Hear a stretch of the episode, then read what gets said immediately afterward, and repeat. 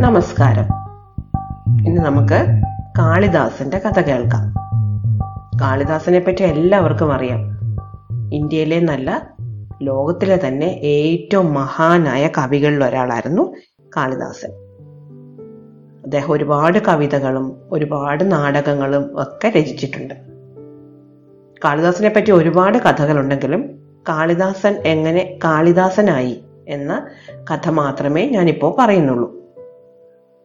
കാളിദാസന്റെ കുട്ടിക്കാലത്തെ പറ്റി പ്രത്യേകിച്ച് കഥകളൊന്നും തന്നെ ഇപ്പോഴും നിലവിലില്ല. അദ്ദേഹം ചെറുപ്പകാലത്ത് എങ്ങനായിരുന്നു ആരായിരുന്നു എന്നുള്ള കഥകളൊന്നും അറിഞ്ഞുകൂടാ.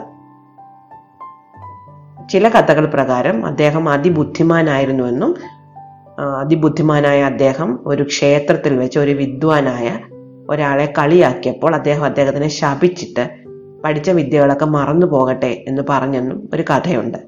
എന്തായാലും അങ്ങനെ മറന്നു പോയിട്ടാണോ? അതോ ജന്മനാ മണ്ടനായിട്ടാണോ എന്നറിഞ്ഞുകൂടാ അദ്ദേഹം മണ്ടനായ വിഡ്ഢിയായ ഒരു ആട്ടിടയനായിരുന്നു.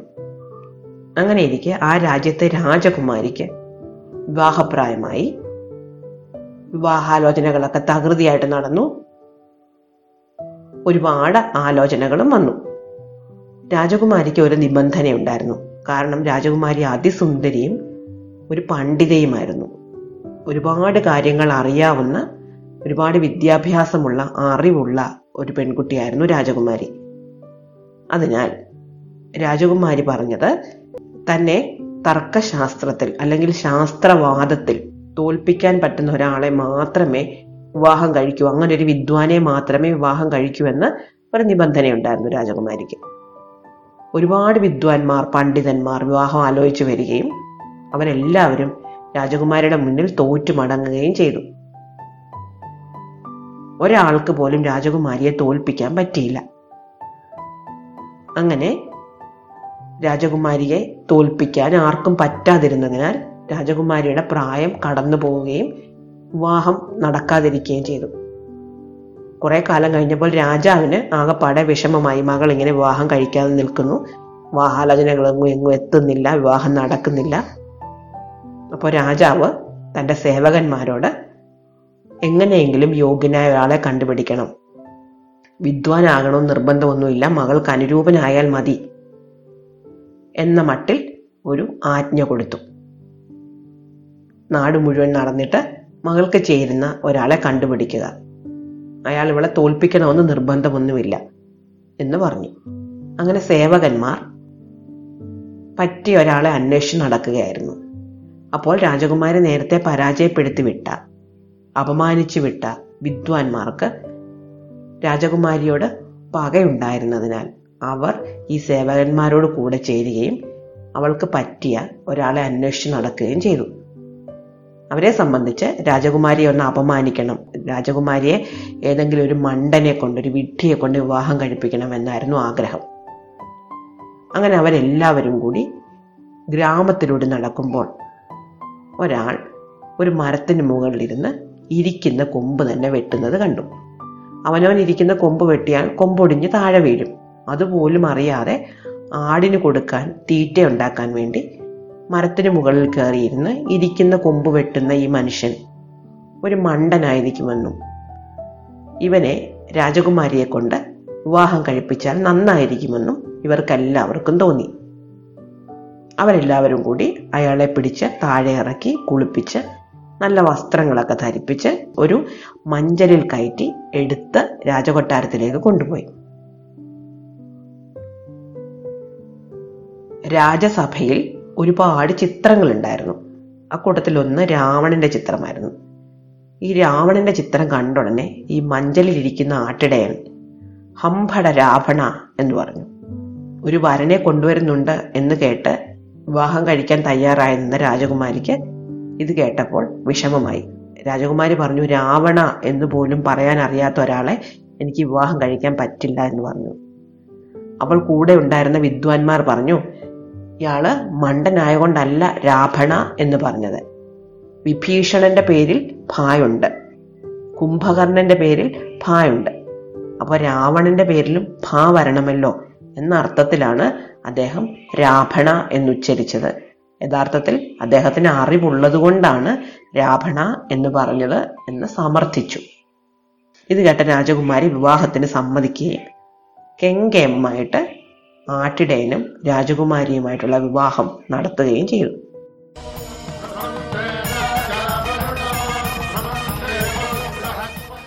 വൈകിട്ട് തന്റെ മുറിയിലെത്തിയ രാജകുമാരി തറയിൽ കിടന്നുറങ്ങുന്ന ഭർത്താവിനെ കണ്ടു. വെറുതെ തറയിൽ കിടന്നുറങ്ങുക മാത്രമായിരുന്നില്ല അയാൾ ഉറക്കത്തിൽ ആടുകളോട് സംസാരിക്കുകയും ചെയ്യുന്നുണ്ടായിരുന്നു. അത് കേട്ട രാജകുമാരിക്ക് താൻ വിവാഹം കഴിച്ചത് ഒരു ആട്ടിടയനെയാണെന്നും അയാൾക്ക് അറിവുമില്ലെന്നും മനസ്സിലായി. കോപാകുലയായ രാജകുമാരി അപ്പോൾ തന്നെ അയാളെ വീടിന് പുറത്താക്കി. ഇനി മേലിൽ തന്റെ മുന്നിൽ കണ്ടുപോകരുതെന്ന് പറയുകയും ചെയ്തു. ഇത്രയധികം അപമാനം സഹിക്കേണ്ടി വന്ന ആട്ടിടയന് വല്ലാത്ത വിഷമം തോന്നി. അയാൾ വെറുതെ കാട്ടിലിരുന്ന് മരം വെട്ടിക്കൊണ്ടിരിക്കുകയായിരുന്നു. അവിടുന്ന് അയാളെ പിടിച്ച് മഞ്ചത്തിൽ കയറ്റി കൊട്ടാരത്തിൽ കൊണ്ടുവന്ന് വിവാഹം കഴിപ്പിച്ചിട്ട് ഇറക്കി വിട്ടു വല്ലാത്ത വിഷമം തോന്നിയ അയാൾ അവിടുന്ന് നടന്ന് ഒരു ക്ഷേത്രത്തിലെത്തി. ഒരു ഭദ്രകാളി ക്ഷേത്രമായിരുന്നു. അവിടെ രാത്രികാലങ്ങളിൽ മനുഷ്യരാരും പോകാറില്ലായിരുന്നു. അവിടെ ചെന്നാൽ ദേവിയുടെ ഭൂതഗണങ്ങൾ പിടിച്ച് കൊന്നുകളയും എന്ന് ഒരു വിശ്വാസമുണ്ടായിരുന്നു. അഥവാ ഭൂതഗണങ്ങൾ പിടിച്ച് കൊന്നില്ലെങ്കിൽ ദേവിയുടെ അനുഗ്രഹം ലഭിക്കും എന്നും പറഞ്ഞു കേട്ടിട്ടുണ്ടായിരുന്നു. എന്തായാലും രണ്ടിലൊന്ന് സംഭവിക്കുമല്ലോ. ഒന്നുകിൽ മരിക്കും അല്ലെങ്കിൽ അനുഗ്രഹം കിട്ടും.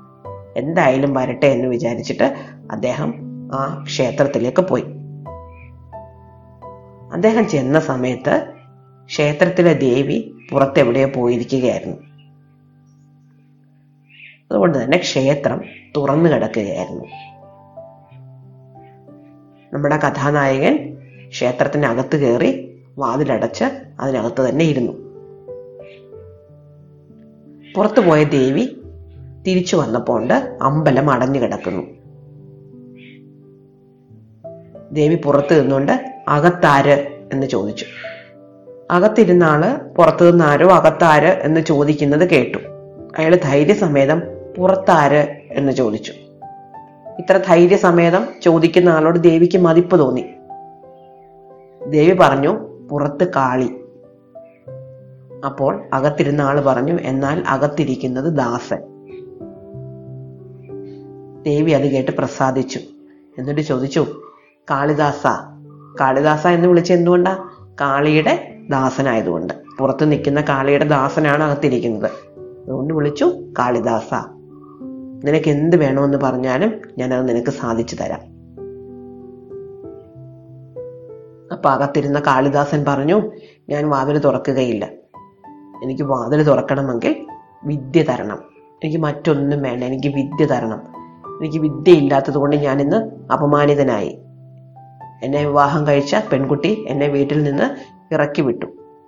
ഞാൻ മരത്തിലിരുന്ന് മരം മുറിക്കുന്നത് കണ്ട ആൾക്കാർ എന്നെ പരിഹസിച്ചു. അതുകൊണ്ട് എനിക്ക് വിദ്യ വേണം. അപ്പോൾ ദേവി പറഞ്ഞു എന്നാൽ ഒരു കാര്യം ചെയ്യൂ. നീ വാതിലിന്റെ ഇടയിലൂടെ നിന്റെ നാക്ക് പുറത്തേക്ക് കാട്ടാൻ പറഞ്ഞു.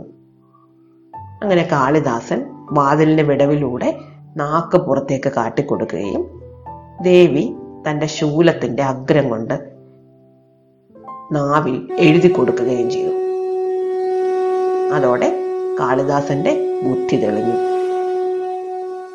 കാർമേഘം മൂടിക്കിടന്ന പൂർണചന്ദ്രൻ മേഘം മാറി തെളിയുന്നത് പോലെ അദ്ദേഹത്തിന്റെ ബുദ്ധി തെളിഞ്ഞു. അപ്പോൾ തന്നെ അദ്ദേഹം ചില സ്തോത്രങ്ങൾ ഉണ്ടാക്കി പാടി ദേവിയെ സ്തുതിക്കുകയും ദേവിയുടെ കാൽക്കൽ വീണ് വണങ്ങുകയും ചെയ്തു. ദേവി ക്ഷേത്രത്തിനകത്ത് കയറി യഥാസ്ഥാനത്ത് ഇരുന്നു. കാളിദാസൻ പുറത്തേക്ക് പോയി. അങ്ങനെ ദേവി കാളിദാസ എന്ന് വിളിച്ചതുകൊണ്ടാണ് അദ്ദേഹത്തിന്റെ പേര് കാളിദാസൻ എന്നായി തീർന്നത്. പിൽക്കാലത്ത് കാളിദാസൻ വിക്രമാദിത്യ രാജാവിന്റെ സഭയിലെ ഒൻപത് കവിരത്നങ്ങളിൽ ഒരാളായി തീരുകയും വളരെ മഹത്തായ കാവ്യങ്ങൾ രചിക്കുകയും ചെയ്തു. ഇഷ്ടമായോ കാളിദാസന്റെ കഥ? അടുത്ത കഥ അടുത്ത ദിവസം.